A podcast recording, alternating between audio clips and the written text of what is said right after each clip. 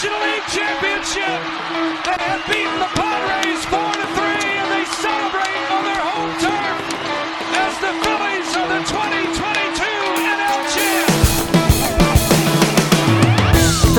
WHYY and Billy Penn, it is hitting season. Hey there, podcast pals. I'm your host, John Stolnis from The Good Phight and Billy Penn. You can follow me on Twitter at John Stolnis. Happy Labor Day, everybody. We are doing the podcast here in the middle of the day on Labor Day. Uh, so instead of being at a beach or at a pool, I am in my upstairs office talking with my good friends Justin uh, Justin Klugh and Liz Roscher about the Phils and uh, a slightly disappointing weekend in Milwaukee, but uh, saved somewhat by uh, a victory on Sunday that uh, it didn't seem like it was going to happen for most of that game. So we'll talk about the Brewers series and kind of what lays ahead this week as the Phillies are in San Diego to take on the Padres, and uh, we'll invite in Elizabeth Roscher, who you can follow from Yahoo Sports and at Liz Roscher on the X Machine.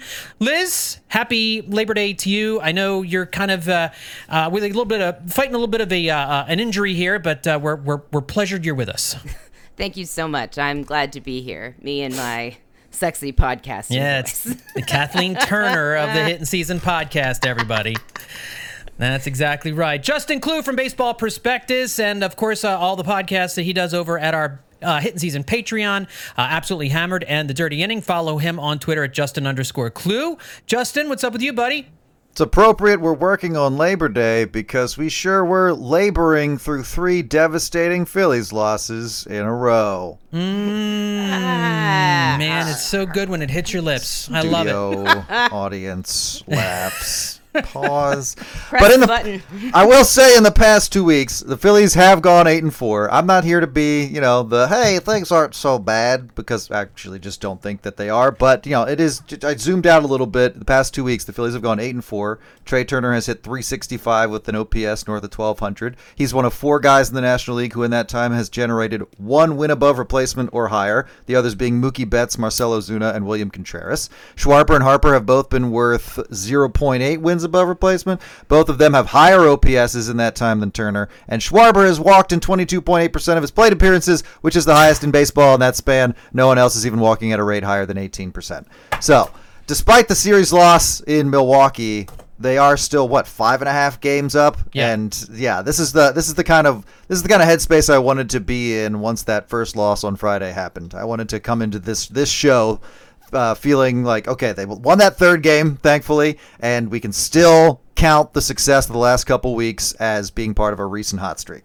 Right. I mean, I think I predicted the Phillies losing this series to the Brewers before it happened. It's a tough place to play. Uh, the the Brewers are obviously a, a very good team. They have a, a slightly better record than the Phillies. Both teams entered the series with the same record, and we know that the Brewers pitching staff is legitimate. So certainly no it's it's no slight to to lose two out of three to the Brewers, and like you mentioned, Justin, a five and a half game lead in the wild card, uh, a two and a half game lead on the Cubs for the top wild card spot, and then you've got Arizona, Miami, San Francisco, Cincinnati, all tied, four teams tied for that last playoff spot. So the Phillies can can stumble a little bit here and there, and and they're in an okay position in terms of the wild card, which is much different than they were a year ago.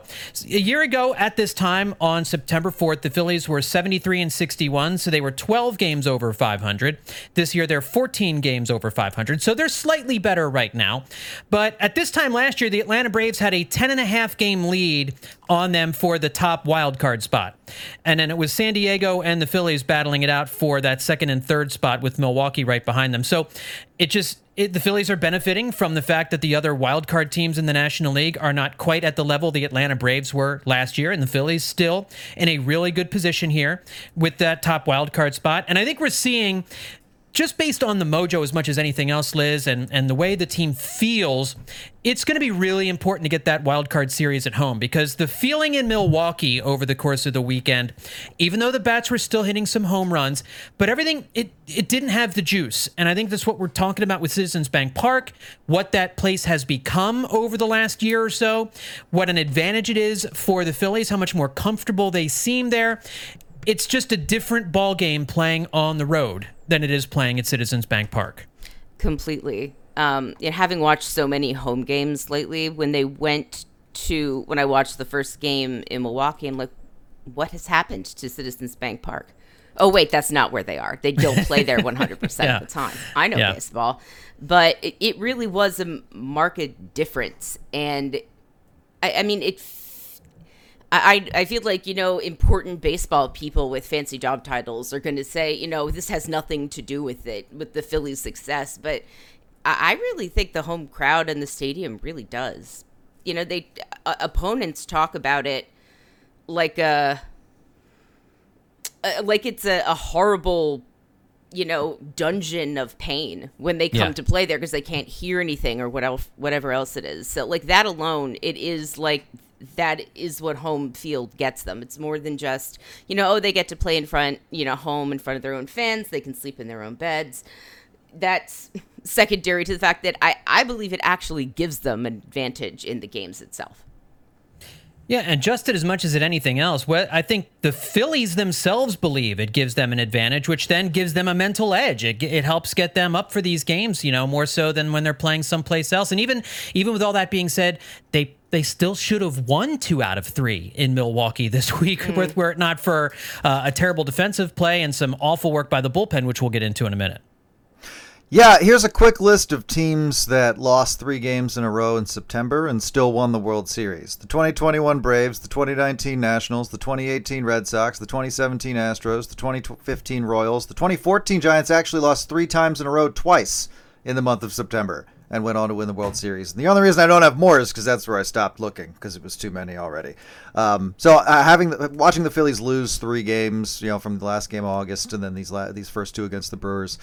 Uh, it was annoying in the moment, but not really indicative of, of what I felt was a long term issue for this team moving forward. I don't think anything got that fully disrupted because the things we're going to talk about, I feel, were e- either indicative of, of troublesome trends beginning or just kind of hiccups uh, rather than indications that, that something is now broken.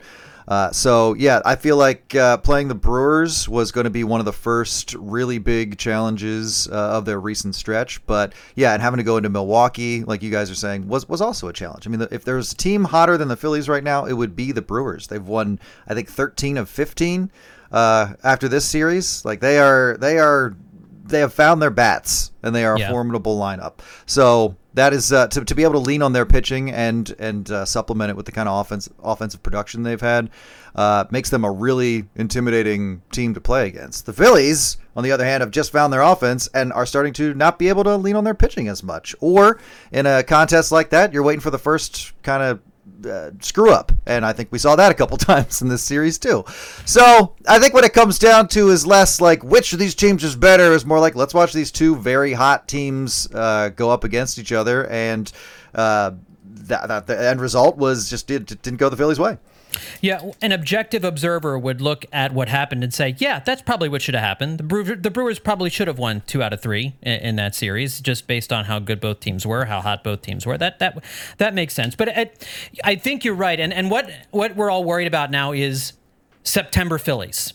Because this has not been a good month for the Phillies historically. Even even last year and the year before, when they've had good Augusts, September rolls around and things just kind of come off the rails a little bit. Now, offensively, like you were saying, on Friday, the Phillies lost to the Brewers. They were trailing the whole game, but then Trey Turner hits that dramatic three-run home run off of Devin Williams to give them a five to three lead. Joel Payamps was just all over the place in that game. Walked two singles, which uh, brought in a run, and then uh, Trey Turner continuing his incredible clutch hitting, uh, really since the month of August started, since the ovation happened, um, and then. It all went away. Like the, the the bullpen collapsed. Jose Alvarado, who's just off the injured list a couple weeks ago, was still having trouble finding his cutter, and so Alvarado walks in a run. But Jeff Hoffman comes in, gets the second out on that big strikeout uh, against Willy Adames, and it looks like he's going to get out of the inning. He induces a ground ball to third base. The Phillies are going to escape the bottom of the eighth inning with a with a five to four lead, and it just inexplicably goes under Alec Bohm's glove, resulting in a three run error. And of course, uh, the Phillies are not able to mount a, a, a come another comeback. I mean, how many times can you? That's the question too, Liz. Is like how many times can you keep coming back? Can you keep coming back and as of late, with the with the loss to the Angels, um, you had that loss to the Giants a couple weeks ago, and then the, that loss to the Brewers on Friday. You got to figure sometimes it, you, you just run out of those bullets. You run out of those chances to to to come back after trailing late in the game like that. But they, they did it on Sunday too, so maybe maybe not. I mean the the limit there is the sky is the limit. There is no limit to the Phillies' talent as long as they're still able to bring it out in the moments that count. Um, the whole getting behind and then having to make a comeback thing is not a long term plan. I don't think they mean it to be long term. It's just the way it's happening right now. Um, as we all worry when the Phillies score like 20 runs in a game and uh, that they have now run out of runs for the rest of the week. I think we're all run, we're all worried that they're running out of comebacks that there's a limited yeah. supply. But that's not how this works. It just feels like that's how it works. that's not actually how it works. Um, God willing, they'll have enough comebacks in them for the rest of the playoffs because what we've seen of the Phillies lately is, I think, the best the Phillies are going to get. Like what we've seen of them in this great, in the good stretch that we've seen with um, with Trey Turner getting better, um, you know, like the two weeks they were on firing on all cylinders, that's the best they're gonna get. And that was that was still pretty a, a roller coaster of emotions, I'll say. So we should yeah. all just we should all just accept the comebacks are the thing. We're gonna have to just get used to them and accept that the unlike the 2022 Phillies, the 2023 Phillies will play with our emotions. They didn't know enough in 2022 to do that. This year, now they're they're going to play with our emotions before they either win or lose. Well, I, I think one of the things that's happened here, Justin, is that even when the Phillies are no hit through five innings by Wade Miley, I'm now holding off on firing off the the overly negative tweets until the game has progressed a little bit more because you, know, you said it you said it last time I think we talked was you know you, this is just the way this team's going to play now and you've got to let the whole game play out. And I it it bothers me that going back to the Lorenzen no hitter the Phillies have trailed at some point in 20 of their last 21 games the only time in their last 21 games in which they didn't trail during a game at some point was in the 3 to nothing win over the Cardinals a couple weeks ago. So they have so they have trailed in every sing- virtually every single game since the Lorenzen no hitter, 20 out of their last 21. But you know, it's they're, they're they're finding ways most of the time, and even in the games when they're losing, they're still overcoming those deficits. It's just the the bullpen is is kind of getting in the way, and I know that's been the big talk. You know, after the game on Friday, Alec Bohm misses the grounder, and that was a that was a huge play. But you have Jose Alvarado coming in, not not able to get the job done, and, and Craig Kimbrel blows that save against the Angels uh, a couple a couple of games before that. Specifically on on Friday, who, who, did you end up giving kind of more of the blame for that loss? Did you give it more for Bohm for missing the grounder, or was it Alvarado who got him in all kinds of trouble there? I'm definitely leaning towards Alvarado. I, yeah. I feel like in in the case, of, I mean, look, it, it, you know, I don't think it's healthy to blame a single person, but typically, you know, at, at games like this, you want that you want to forget about them as quickly as possible. And we're lucky the Phillies did move on uh, and managed to win the third game of this series. But you know, if you're asking, was it this guy or was it this guy? I mean, you got to give it to Alvarado. He could not find the strike zone. He was he was not in control of his pitches, and you know, everybody jokes like, "Oh, they got these guys who can throw 100 miles an hour, but don't always know where the ball's going." Well, he didn't know, didn't seem to know where the ball was going. Uh, yeah. Uh, and when you're walking in runs in a game that close in in September against a very competitive team, then you're starting to hand them the game uh, you're, you're allowing the situation where things like Bohm's mistake could happen. Now, you know, that doesn't make anybody faultless here. Bohm obviously needs to field that ball. He fields that ball, the Phillies win the series. Uh, but we could all see Bohm. We could see how he was upset and frustrated and angry. We saw it. I really liked when Turner and Stott came over, honestly, oh. and Stott Stott kind of gave like clapped like at him a little, just as like, a, come on, it's okay. While he was like crouching down, uh, and then you know that was good to see in a lot of ways, where it's just like, yeah, that's what this team does. That's the kind of chemistry they have. That's that's how they react in situations like that. Um, so like the idea of oh, he's got to be held accountable for that. I mean, do you want to go to his house? Are we talking about booing? Like, what are we what are we talking about? Like, I, I think we just learned that you don't always have to reach for booing. Uh, and you know what kind of player Bohm is. I mean, he's a mid-range third baseman. He's not. He's certainly not the worst, and he's certainly not the best defender. that's that's not the top of the Phillies' priorities as far as issues he, but he them. used to be the worst, and so I think there's that improvement Right. there. You know, Yeah, exactly. And, and he, sh- he showed in Game Three when he hits a home run to help deliver Right. that win that he didn't he didn't linger on it. He didn't dwell on it. He got a couple more uh, balls down at third base and he fielded them cleanly. There was that pop up that got pretty interesting. And boy, if if he had dropped that, we'd be having a different conversation. I think Yeah. the the news cycle would be a little different uh, if he had two big two big misses like that in that series. But he didn't, and that's the point. And that's that, that's what came out in that Matt Gelb story uh, that that talked about uh, talked to Bobby Dickerson, the infield coach, about how he has progressed, not just as a ball player, but as like you know just maturity wise. He is able to put moments like that behind him. I think how he felt is pretty much how everybody watching felt. In the moment, it was just this crippling, agonizing darn it to Yeah. put it lightly and then you know you gotta just you have to just move on even back in the dugout he's you know th- slamming stuff down you don't have to wonder if he cares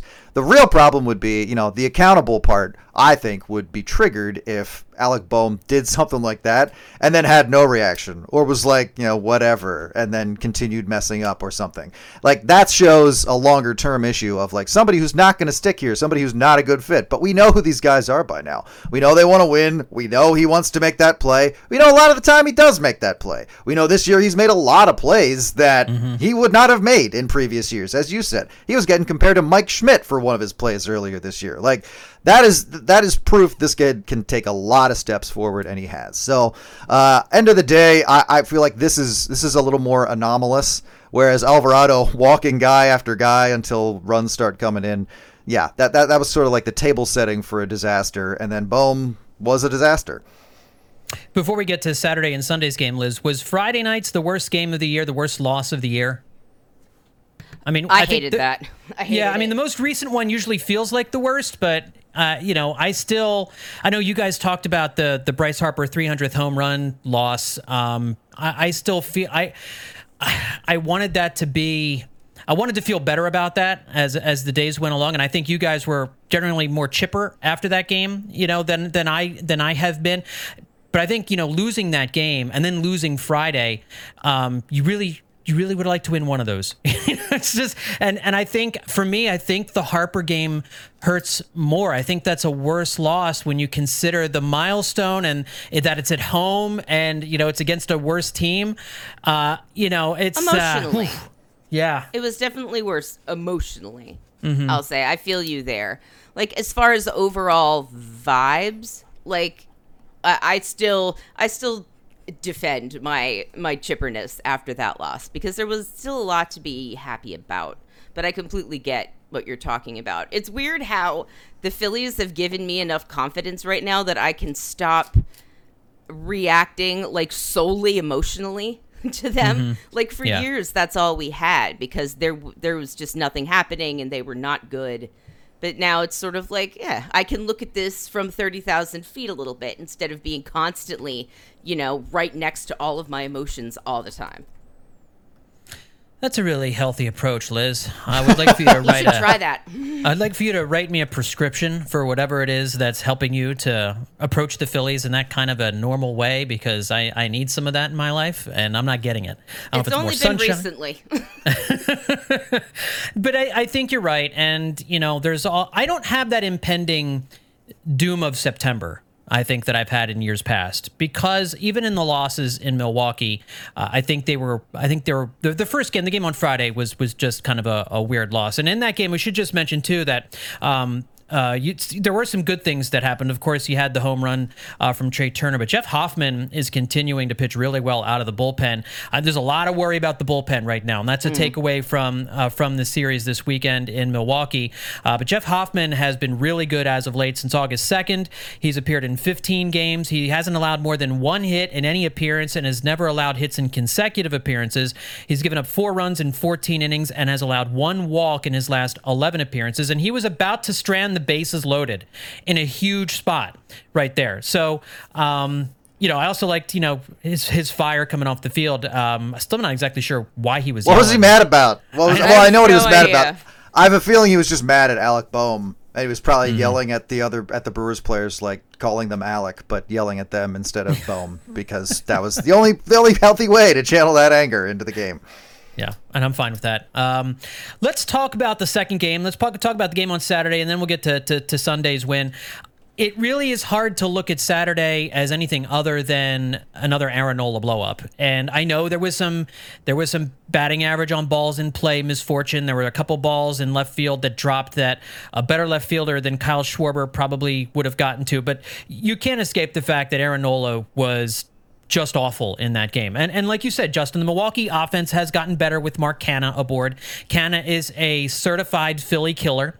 Uh, Carlos Santana, it's it was hard watching him do stuff in this series because I kind of just assumed Carlos Santana was washed, but he's not. He he had a big two run home run off of Aaron Nola off of just maybe the worst pitch Aaron Nola's ever thrown. I mean, Woof. you you couldn't have put it on a tee better for that guy in a big moment with the Phillies trailing only by I think the Phillies were trailing by two at the time, and that just uh, that essentially pushed the game out of reach. 97 pitches in four and two thirds innings uh, for Aaron Nola, and uh, Kevin Cooney tweeted out.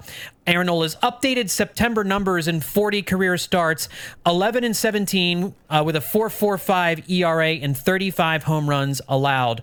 Um, you know, this is Justin. This is what we've seen from him. You know, seven runs, eight hits, three walks in four and two thirds innings.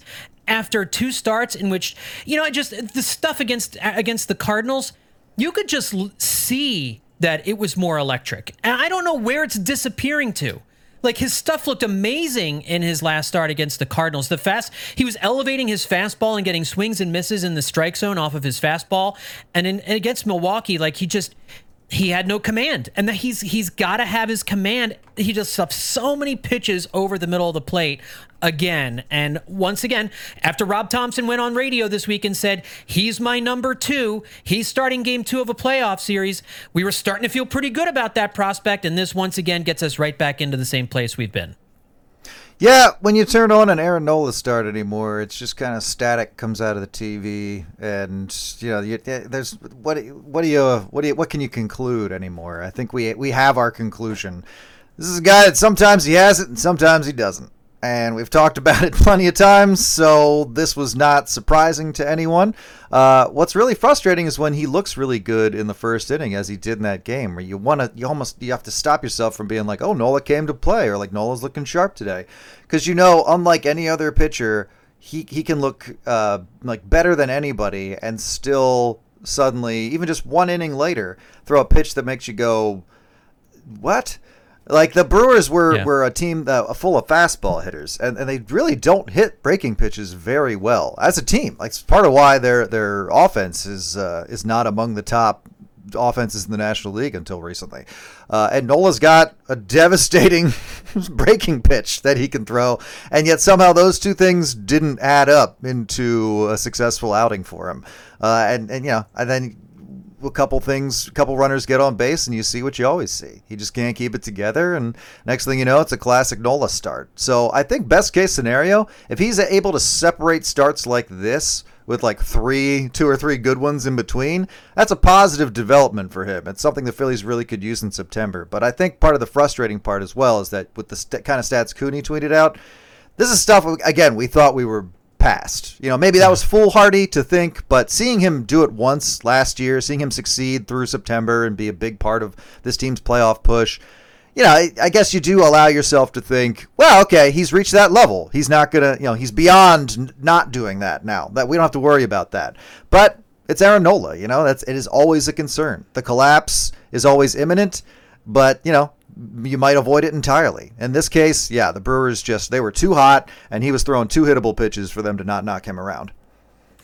Liz, I, I think I was listening to the um to the radio broadcast on Saturday night as I was as I was driving around, and, and Kevin Stocker and uh, Scott Franzke were talking about his numbers with runners in scoring position, and obviously it's n- it's not good this year. Two eighty four batting average allowed with runners in scoring position, and the slugging percentage I think is over six hundred. Like it's just it's very very very bad. And we've been talking about the pitch clock that we think that it has a lot to do with the pitch timer, that he feels more rushed that he's not able to slow the game down. And that game against St. Louis, he after the leadoff double, he gave it. He, he retired 21 out of the next 22 hitters. He didn't pitch from the stretch. that whole mm-hmm. game essentially. So that's the key. No base runners. You know, he just can't allow any base runners. Good luck. But but this has been, as they mentioned on the radio broadcast, this is not a one year thing. So it may not be the pitch timer. Last year, he gave up a 259 batting average with runners on base. It was worse with runners in scoring position. Same thing in 2021, a 260 batting average allowed with a with a uh, with runners in scoring position. It was a couple of like 10, 15 points higher than that. But you look at 2019, a 230 batting average with runners in scoring position, and in 2018, it was 169 with runners in scoring position. So wow. no one knows what's happening here. This is one of the greatest mysteries in Phillies baseball. Well, why has Aaron Nola suddenly and so drastically become unable to pitch effectively with runners on base? I'd love to find out. Uh, I I would hope that the Phillies have pinpointed this far far earlier than uh, we have. That you know the that he has been worse in the stretch. I think the pitch the pitch clock has exacerbated the issue, um, as the numbers bear out. Um, I I don't know. It's really frustrating because you want to say you know i you could hope it was the pitch clock and be like all right well he'll go away and he'll fix it and he'll be back next year. But we know that's not the issue. It's more and deeper. It's literally something he's been doing now and getting worse at for years i i would love for them to to figure this out soon because it's it it is stopping him from being an effective uh, like an overall effective pitcher a guy that fans like us want to see on the team next year or at any point in the future Well, I think part of the problem too here is uh, just in general, overall, he's not striking as many batters out. He's only he's, he has struck out 25.5% of batters faced this year. That's the lowest since his rookie season in 2016 when it was 25.1. His walk rate is 6.3%. Last year it was only 3.6%. So he's walking almost twice as many hitters as he did last year. Now that's still not a ton, but it's basically 2.3 batters per, per nine innings. But what really gets you here is he's only allowing opponents to hit 234 against him. That's pretty good. The whip is 1.15. Again, that's pretty good. And he's not even getting babbipped to death. He's only allowing a 276 batting average on balls in play. The problem is the home runs 1.57 home runs per nine innings. Last year it was 0.83. Like, I don't. And that that feeds into the Phillies always playing from behind thing. Like, yeah, it's been fun to watch them over overcome these these early deficits, but Nola is one of those guys who's given up these these early bombs that help put Phillies in, the Phillies in like a two or three run hole, and sometimes they can't come all the way back, as we have seen Yeah. in those three straight games. But since July first, from the second to the fourth inning, because I feel like usually they can get through the first. It's like one of those early innings after they've already set the bar at like, yeah, this is how I look today. Then suddenly they start giving up home runs. But from the second to the fourth inning since July 1st, the Phillies are tied with the Nationals for giving up the most home runs in that hmm. time frame of a game with 36. they've given up like 40 fewer walks than the Nationals, but they have the same amount of home runs. Like that's that's just their bread and butter. They love giving them up early in games and then playing from behind. You know, when when the other team gets the lead, it's not because typically that they're getting guys on base and like rallying and stuff. It's because they're getting good long knocks when they need Yeah. them early on and are able to build these like small leads that fortunately the offense has been able to overcome. But guys like Nola, you know, they they give up the long ball early. Well, I thought it was interesting in that I was looking at some of these numbers, uh, and I forget who. Oh, the Phillies. Uh, the Phillies uh, stats group tweeted this out. Um, Philly starters this year are first in the National League in innings pitched. They are first in Major League Baseball in FWAR. Phillies relievers are 30th in Major League Baseball in innings pitched. So, in other words, the Phillies starters are going deeper than just about any other starting rotation in baseball. The Phillies relievers have pitched essentially fewer innings than just about every team in baseball. And Phillies relievers have a 5.6 FWAR, which is second in the National League, fourth in baseball. When you combine all of their FWAR together, the Phillies starting rotation is first in Major League Baseball. In other words, according to Fangraphs wins above replacement, the Phillies have the best overall pitching staff in baseball. wow Now, maybe that says more about FWAR than anything else, Yeah, but it, it doesn't might. feel like it. I think they're probably better than it feels because they're they can be like for stretches that we've seen they can be good, reliably average for like stretches of time, but they're not like dominant. You know, yeah, you got the Lorenzen no hitter and and Nola's gone deep into a few starts uh, when he's managed to like keep things perfectly in order. But uh, yeah, for the most part, they they're like they're like under the radar effective. Uh, so like nobody really talks about because it's not like, the, and I don't think there's one guy who's had a lot of success all season long. I mean, obviously you lean on Wheeler because he's your number one, but the rest of these guys have been, yeah, they, they, they've had to bounce back from struggles, like weeks of, of struggles. They've been resting Walker a little more. Suarez has been out with an injury, and and uh, when he got pulled after only four innings, it broke a streak of 15 games where he was going five innings or more. Like again, to to the to the deep into games argument. Like that's that stuff's been going on all season. It's just yeah, no no one no one pitcher in the Phillies rotation has really like dominated all year long, but they do find ways to be effective. They do find ways to to just keep the Phillies in games rather than dominating them.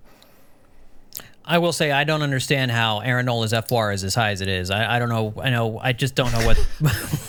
I don't know. How does Kyle how's Kyle how's Kyle Schwarber batting like 110 with 80 home runs? Uh, You know, Yeah. who knows?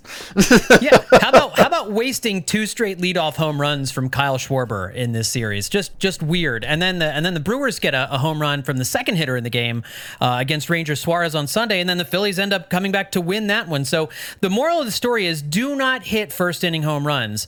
It's a terrible idea. You don't you don't want to do it. It'll it'll cause you to lose. Um, Let's talk about game three uh, because Ranger Suarez returned from the injured list, his first start in three weeks. He was pulled after the fourth inning. Uh, that was a, it broke a streak of 15 straight games in which he's lasted at least five innings, but understandable. He threw a lot of pitches in those four innings. Clearly rusty, clearly didn't have his, his pinpoint command. Really need to keep Ranger healthy from here on out. He's had a couple of stints on the injured list. It's been kind of an up and down season for him. I still think he's a really effective pitcher, a guy you want healthy for the playoffs, given how he performed last year. Uh, just gave up just the two home runs on five hits. Also walked a couple of guys, struck out five. Um, his his stuff was there. The velocity was there. It's where you want it to be. So he looks healthy. He just looked a little bit rusty. Um, but the Phillies offense was getting no hit by Wade Miley for five and two thirds, and then Trea Turner continues his hot hitting with an RBI single and a Nick Castellanos RBI double to make it two to one.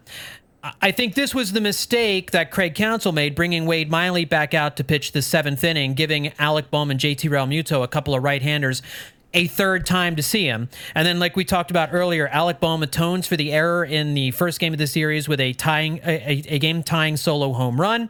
Uh, and then JT Realmuto, I I can't believe how far he hit that ball off the center field scoreboard. And you hear it. It was so loud. It was so loud. it was great. Uh, it was the sixth time the Phillies hit back-to-back homers this year, and now you know the Phillies are having such a hard time. I'm actually mentioned this note from MLB.com. Uh, the Phillies' pair of homers marked the sixth straight game with at least two home runs, tying for the longest such streak in franchise history. They also went deep multiple times in six straight games from August 2nd to the 8th, 1969. And I've been seeing online, you know, we were talking about this team. They just can't hit home runs for the first four months of the season. They're just working so hard, struggling to try to put runs on the board. They're not hitting home runs. And now it feels like the only way they're scoring is hitting home runs.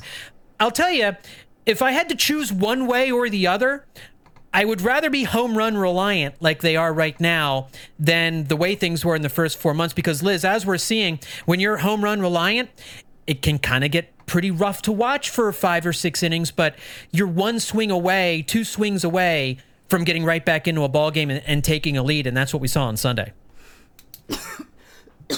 I'm sorry. It's all right, Kathleen. Take take me a sip of water. Excuse me. I actually do need a sip of water. Yeah. Skip me. Go back. All right, Justin. Uh, are they getting too home run reliant, or is this is this is this cool? What's what's two home run reliant? There's I'm no just, such thing. I've I'm seen just- it on Twitter. That's why I'm, uh, you know. I'm just so reluctant to to use that to wield that as a criticism because we wanted it to see it for so long and now we're seeing it and uh, I, I don't want to complain about it because from April 1st to July 15th this team hit 102 home runs that was tied for like 17th in baseball and from July 16th to today They've hit 76, which is tied for second. Oh my god. I mean, that's a that's a surge that you want to see in your team in the second half. I mean, am I nuts? I, I feel like No. are people? This is a problem for people. No. reliant on home runs. Yes, you can This hit is- too many home runs. I don't know what that. I don't even know what that means. Like, I mean, they're they're, hitting they're, they're scoring home runs. Yeah, I mean, like, are the hitters standing there thinking, "I'm going to try for a home run this time. I'm just going to do that. not. That's the only Yeah. thing I'm doing." Because you know, I I don't. You can't. It, it comes off the bat. That's what happens. Like you can hit Mm-hmm. too many home runs, but it's not like every player is going up there, pressing a button, and choosing to do it. I mean, I It just think it means they're locked in. It means guys who were brought here to hit home runs are hitting home runs. I mean, did you think Kyle Schwarber was here to play left field? did you think Trea Turner was here to hit 250 for the next 13 years? No, these are guys who were brought in to hit home runs. They're doing that. Are The Phillies too home run reliant. That's a little too late for that, man. Like, Yeah. there's about five free agents here whose whole thing is I hit home runs. So if you want, want the Phillies to be home run reliant, I don't know what to tell you. That's what they're going to look like when they're hitting well. Really one of, such a bizarre season uh, for for some of these guys, and, and Kyle Schwarber no no less than anybody else. He has 106 walks this year, 175 strikeouts. He's hitting 190, 39 home runs. I think he has 37 singles and 39 home runs uh, with 88 RBIs. His OPS is 801, which should be impossible with a 190 batting average. And I don't. He's going to be the first player ever to hit 40 home runs and have a batting average under 200 in a season. Just just completely bizarre, bonkers season. Can't even make uh, it from to Kyle the Schwarber. Mendoza line, and like every time I see him do that, I'm just like, what? How does a player like this exist? Like how how does how did baseball happen to work in a way to give him these stats? Because that's what it is. It feels that way. Like he's been created specifically to annoy Phillies fans, but also be good, right? Yep, yep. I, I only once in, in baseball history has a player qualified for the batting title with a batting average under 200 and an OPS over 800. Give me it happened in 2021. There was another player who finished with a batting average under 200 and an OPS over 800. Can you guys give me a guess as to who it might be? I think I know. Justin? Adam Dunn. Yes, no. Incorrect. That's usually my answer though. for these, but I believe he's re- been retired for quite a while. I think it's Joey Gallo. She nailed Oh. it. Joey Oh, I Gallo. I, I missed the time frame. I'm sorry. Absolutely, Liz. Good job. Um, and uh, Kyle Schwarber on pace for 46 home runs, uh, 103 runs. Just three other Phillies have posted a season of 40 home runs, 100 runs, 100 RBIs, and 100 walks. Uh, those players' names are Ryan Howard, Jim Thome, and Mike Schmidt twice uh, before. So uh, Kyle Schwarber is getting close to some. game this is. pretty- it's such What a an dumb game. absolutely nonsensical game by Such a dumb game. is. My God. I want to. I want to say that uh, well, I was distracted from the question because I was doing some math, and the basic math I was just doing is that if Kyle, every one of Kyle Schwarber's walks had been singles, he'd be hitting 330. I'll take it. oh no! But that's the thing. When he's hitting 190, you better be supplementing that with a poop ton of walks. And he is. I mean, he's walking so much right now. So I'm fine with the batting. For for a long time, I wasn't because we didn't see a lot. The power was slow to come around, but uh, not anymore. And uh, another good thing to come out of this, two more good things to come out of this Milwaukee series. One was JT Realmuto seems to be getting his timing back down. Two home runs in the series, but um, he went uh, one for two with a couple of walks in the game on Sunday, two for four on Saturday, one for three on Friday. He went two for four in uh, the game on Tuesday against the Angels. So uh, JT Realmuto looks like he's finally starting to to get his bat going, which is big because they they really do need another right-handed bat in there to provide a little bit of power. And the bullpen, it was it's been so shaky lately, and everybody's really nervous right now. I don't think anybody trusts any of the relievers when they come in right now. Certainly not like we were in May and June and really most of July when when they were shutting everybody down. But they did a really good job in uh, relief of Ranger Suarez, going the final five innings. Uh, you had Jeff Hoffman, Seranthony Dominguez, Matt Strahm, Jose Alvarado, Craig Kimbrel all pitched scoreless innings. Matt Strahm's inning was an adventure. The man couldn't find the strike zone. I don't know how he got out of his bases loaded situation. I don't know how Rob Thomson stayed on the bench and didn't go get him because it seemed like every pitch was two feet over the hitter's head. Like his release point was way off, but somehow Strahm got out of it. I, I would like, t- you would like to, I guess the overall numbers, like we've been talking about for the bullpen, Liz, have been really good. But what is your confidence level right now in the bullpen here in the month of September? Because I'm I'm really struggling to find guys that I, I know when they come in, I'm feeling like, yeah, we got this. Yeah, the you were asking me what was the actual question. How you feel about How the bullpen? How confident bullpen? are you? Okay. Yeah. Um, I'm probably about where you are. Very. I I'm concerned when I see certain guys go out to the mound. Matt Strahm usually isn't one. He's had some bad outings, but he's usually he's crafty. I don't think people give him enough credit for being that way because he's just he's very go with the flow, but he's very thoughtful and strategic.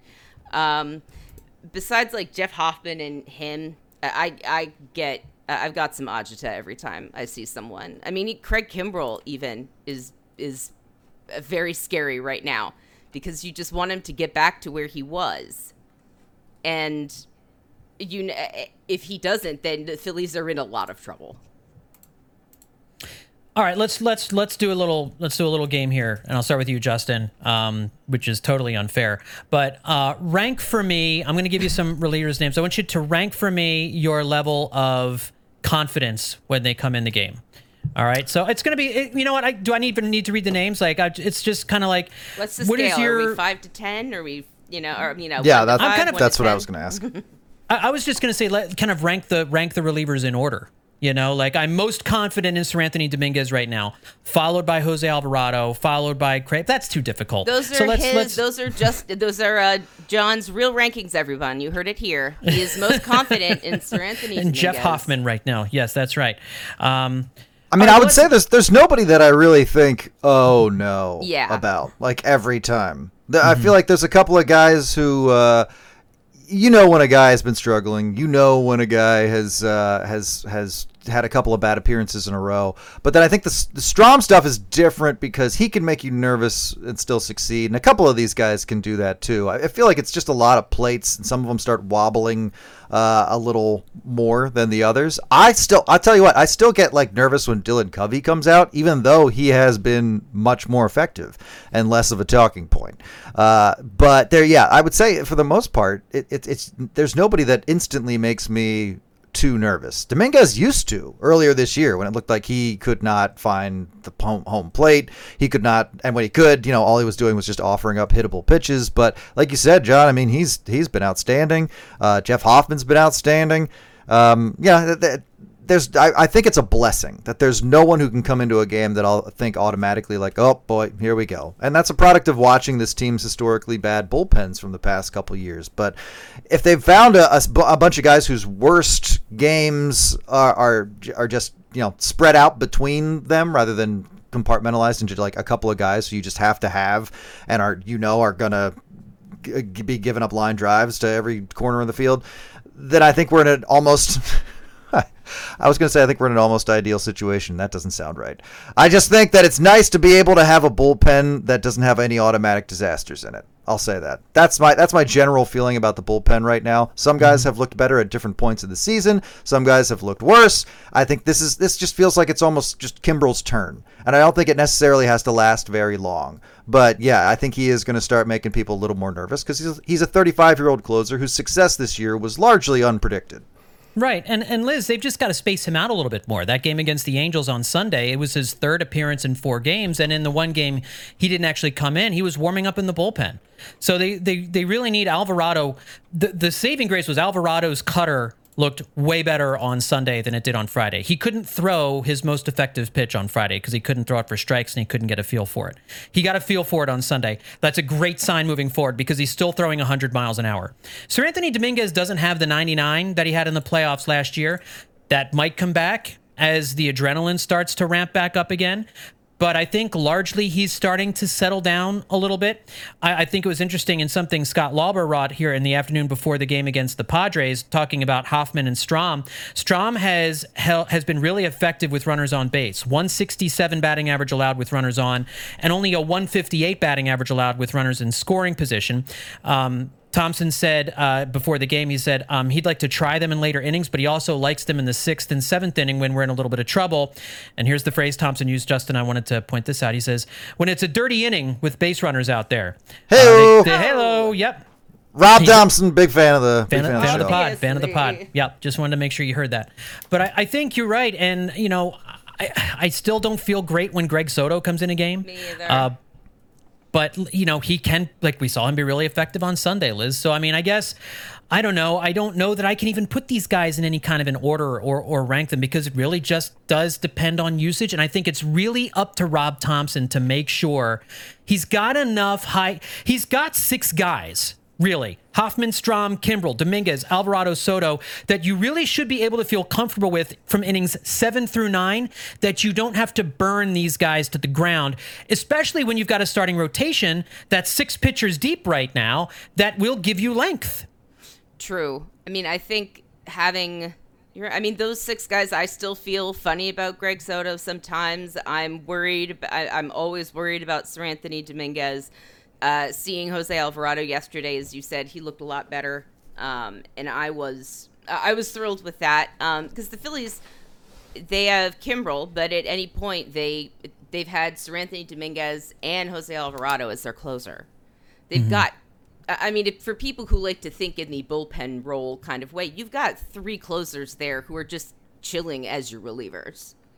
Like this is this is how it should be. If you have three guys in a bullpen, two guys in a bullpen, you know you can go to and feel good about as a manager, you're in a good place. And Rob Thomson has a lot. He has more than two. He's got more than three. He's got six. And so hopefully we're not in a uh, Zach Eflin has to join the bullpen as a long reliever slash closer you know for the for the you know late season because i remember being excited about that but also thinking this doesn't happen when teams are actually good right this doesn't happen Yeah. when teams are are world series winning teams they don't have to make their their often injured starter a reliever because they desperately need it And, and I'll What- say this. Go ahead, Justin.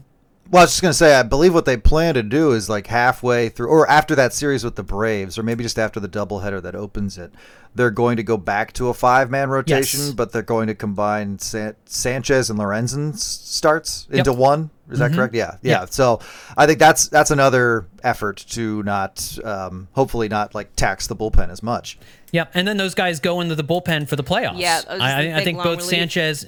Mm-hmm. Mm-hmm. Like Sanchez becomes another lefty out of the bullpen for you. Lorenzen can be a guy that can give you some length there, and um, provided that the rest of the starters stay healthy and no one completely loses it, that you need to use one of those guys as a starter in, in the playoffs. Uh, that they're they're better equipped. Like David Robertson, when they had him last year, didn't miss bats. Like you just you had to hold your breath every time David Robertson yeah. came in. Same with same with He Eflin. loved bats. Oh, Yes, he loved bats. Loved bats. And and Eflin loved bats. He liked he he pitched to contact and you know was effective most of the time, but it was kind of white knuckles time because when you needed a strikeout, that's not what those guys did. The Phillies have a guy have a lot of guys who can get swings and misses, and that's what Dombrowski wanted to get this offseason. And we'll just kind of uh, hope that they can figure out a way to utilize the, the bullpen so that you're not burning out Craig Kimbrel or Alvarado or Dominguez or Soto or anybody else moving forward here. All right, the Phillies are getting ready to start a three game series in San Diego, a rematch of the National League Championship Series from last year. The Phillies can officially put the nail in the coffin of the Padres. Uh, the Padres did do the Phillies a solid this week by taking three out of four from the Giants, but uh, we want to we want to nip that in the bud and just officially bury the Padres here uh, this week. So I guess we're thinking, you know, two out of three. I I think they've. I think the Phillies reasonably should be expected to win two out of three here uh, in this series against uh, San Diego. Um, let's talk some final thoughts as we wrap up here. Uh, Justin, any final thoughts from you? Well, speaking of other National League teams, I didn't realize this, but going into today, do you realize the Phillies are up five and a half games in the top wild card spot? The Cubs are right behind them; they're three up. Uh, so they're only two and a half behind the Phillies. And then that third spot is record wise occupied by four different teams. It's crazy. Who are all tied. They all have 511 winning percentages. The Marlins, Giants, and Diamondbacks are all at 70 and 67. The Reds are at 71 and 68.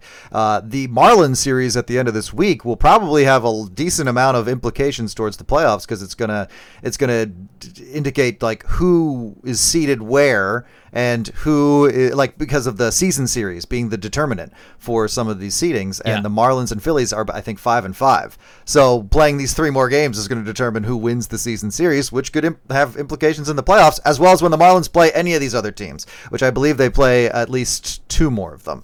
So I say all this just to say it's nice to still be in this top spot. I'm confident the Phillies can stay in it because it is just a it is just a trash compactor down Yes. there and I am really glad they're not just, you know, every day playing for their lives the way these four teams are going to be for this last wild card spot.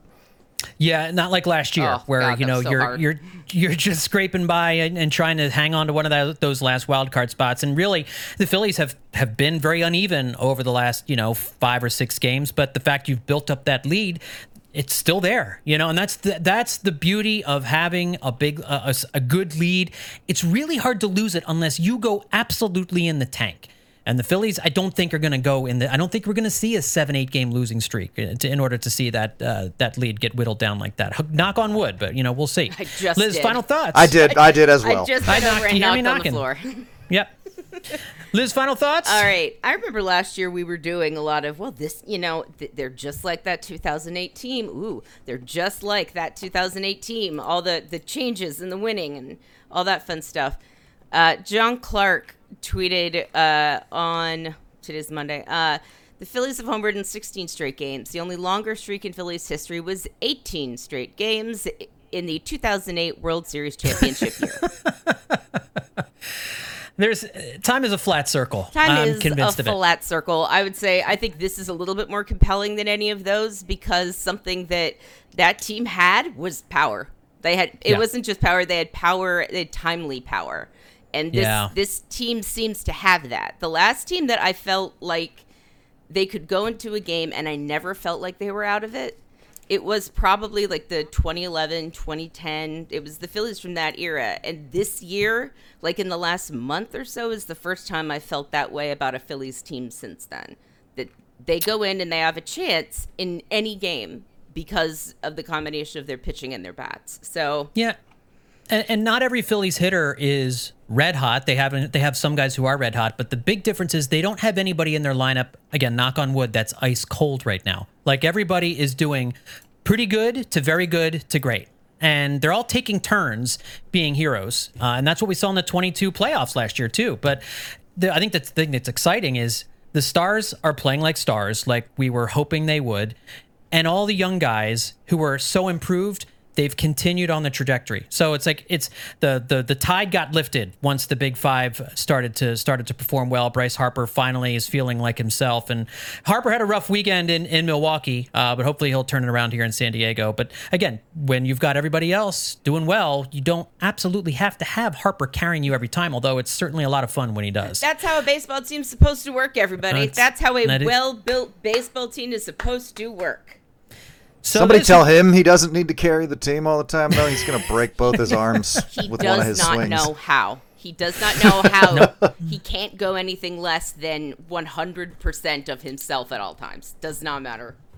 That's too true. That's exactly right, and that's what we love about him, and that's why he, generally speaking, is able to do the things he does. But um, we'll see this team uh, how if they can continue to hit some home runs in San Diego, a place that's a little tough to hit home runs, but uh, the Phillies have some good memories from uh, Game One of last year, uh, and we'll see if they can put the finally put the final nail in the coffin for San Diego's season and come back to Philadelphia for a big four game series against the Braves next weekend uh, with a series win against the Padres under their belt. All right, everybody, that's going to do it for this edition of Hittin' Season. I want to remind you about our Hittin' Season Patreon, where you can hear the Dirty Inning and Continued Success and a number of other extra bonus podcasts for those of you who sign up on one of our tiers. Go to patreon.com slash Hittin' Season and also want to make sure that you don't miss anything that we're doing here at Hittin' Season, whether it's our blog posts or the podcast as well. You can go to billypenn.com slash Hittin' Season for our landing page, and you can see everything that we've got going on there. Thanks everybody for tuning in. We'll talk to you next time right here on Hittin' Season.